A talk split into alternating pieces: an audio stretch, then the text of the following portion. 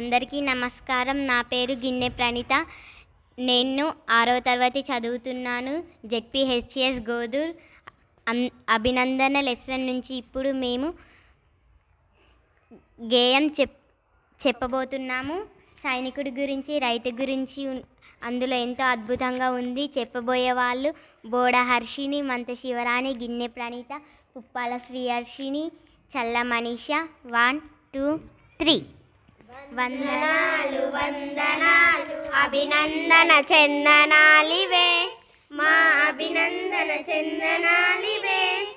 శ్రమదాచని హానికులకు తలవంచని సైనికులకు భరతమాత పురోగతికి ప్రాతిపదికలకు గనులకు వందనాలు వందనాలు అభినందన చందనాలివే. మా అభినందన చందనాలివే. భూమి తల్లి పులపింపగ రుద్రం సేబంతుగాన పడిని పండించునట్లు ప్రతి మార్గదర్శులకు వందనాలు వందనాలు అభినందన చందనాలివే.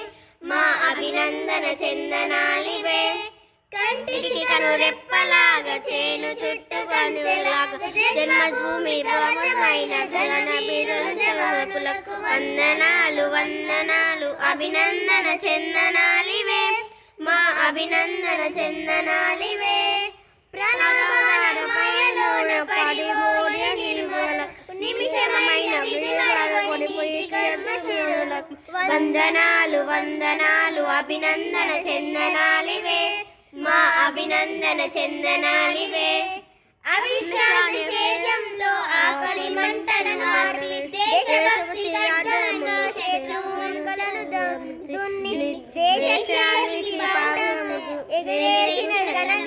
వందనాలు వందనాలు అభినందన చందనాలివే. మా అభినందన చందనాలివే. బోలో భారత్ మాతా కీ. జై!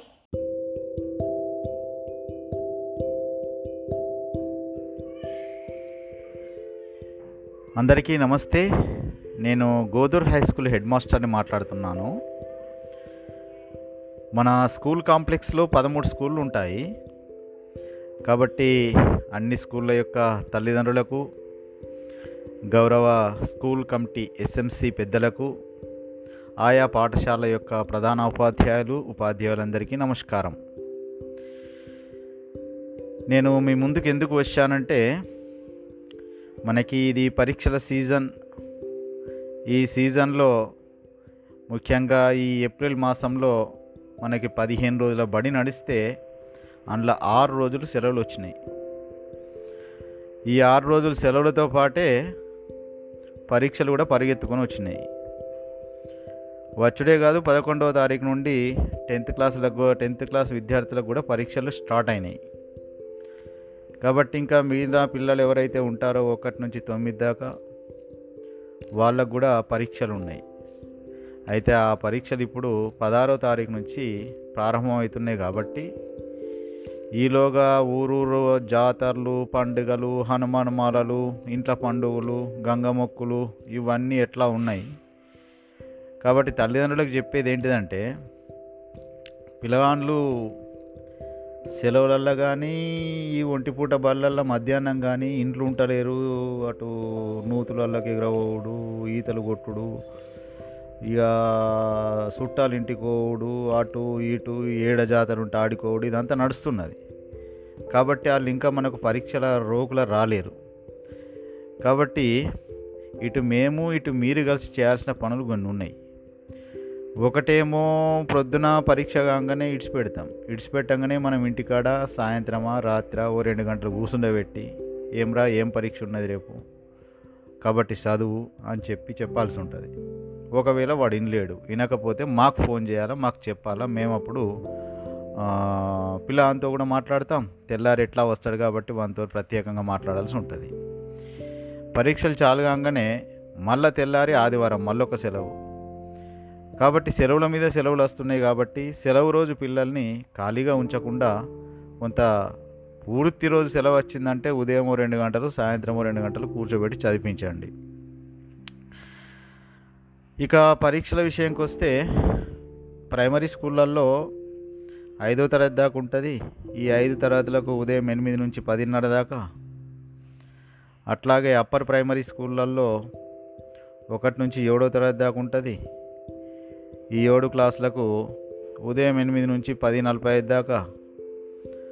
అట్లాగే హై స్కూళ్ళల్లో ఆరు ఏడు ఎనిమిది తొమ్మిది అట్లాగే పది కూడా ఉంటుంది కాబట్టి ఎనిమిదవ తరగతి వాళ్ళకు పదకొండున్నర నుంచి రెండు బావు దాకా తొమ్మిదో తరగతి వాళ్ళకు ప్రొద్దున ఎనిమిది నుంచి రెండు బావు దాకా పరీక్షలు ఉంటాయి అయితే ఈసారి తొమ్మిదో తరగతి పిల్లలు ఎవరైతే ఉన్నారో వాళ్ళకు పేపర్ వన్ పేపర్ టూ రెండు పేపర్లు రాయాల్సి ఉంటుంది ఇక పదవ తరగతి పిల్లలు ఎవరైతే ఉన్నారో వాళ్ళకి ఆల్రెడీ స్టార్ట్ అయిపోయినాయి.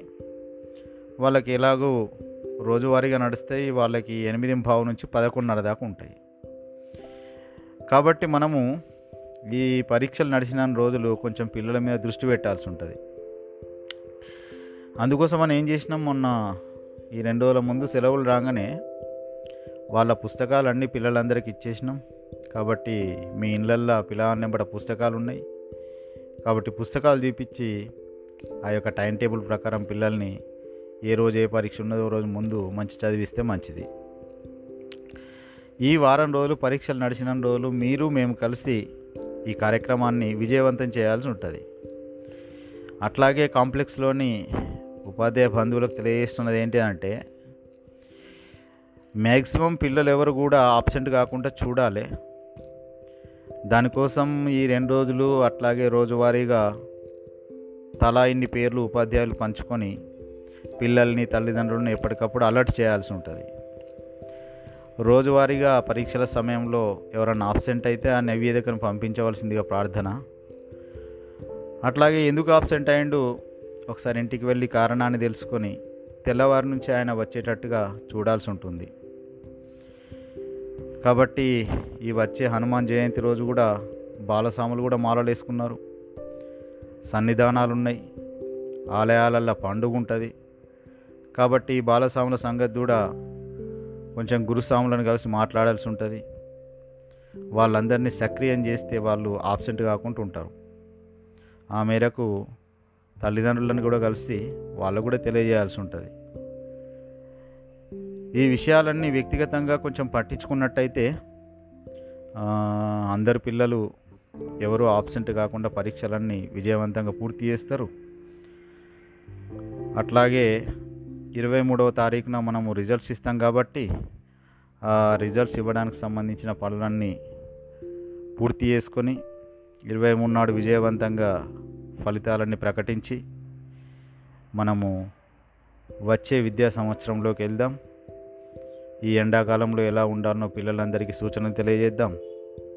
వచ్చే సంవత్సరం మళ్ళా న్యూ అడ్మిషన్స్ కోసం ఒక ప్లాన్ వేసుకొని పాఠశాలను అంతా కూడా పూర్తి స్థాయిలో ఈ సెలవులలో మనం వెళ్ళే అవకాశం ఉండదు కనుక అన్నీ ముందే సర్దుకోవాల్సి ఉంటుంది. కాబట్టి ఈ కార్యక్రమాన్ని విజయవంతం చేద్దాం. ఉంటాను. నా పేరు గోల్కొండ నాగరాజు. శ్రద్ధగా విన్నందుకు ఉపాధ్యాయులకు తల్లిదండ్రులకు అందరికీ నమస్కారాలు ధన్యవాదాలు. Thank you one and all.